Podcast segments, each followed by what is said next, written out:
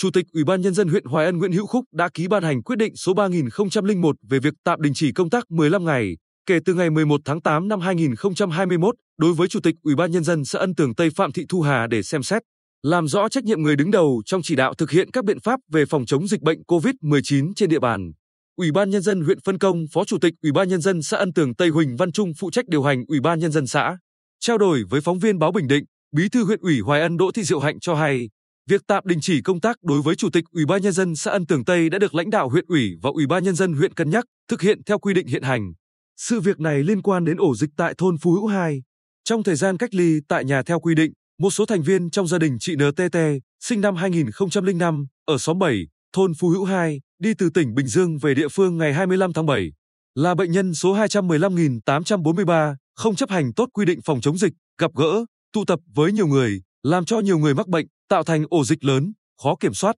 Đến nay đã xác định 26 trường hợp dương tính và 10 trường hợp nghi mắc COVID-19 liên quan ổ dịch thôn Phú Hữu 2.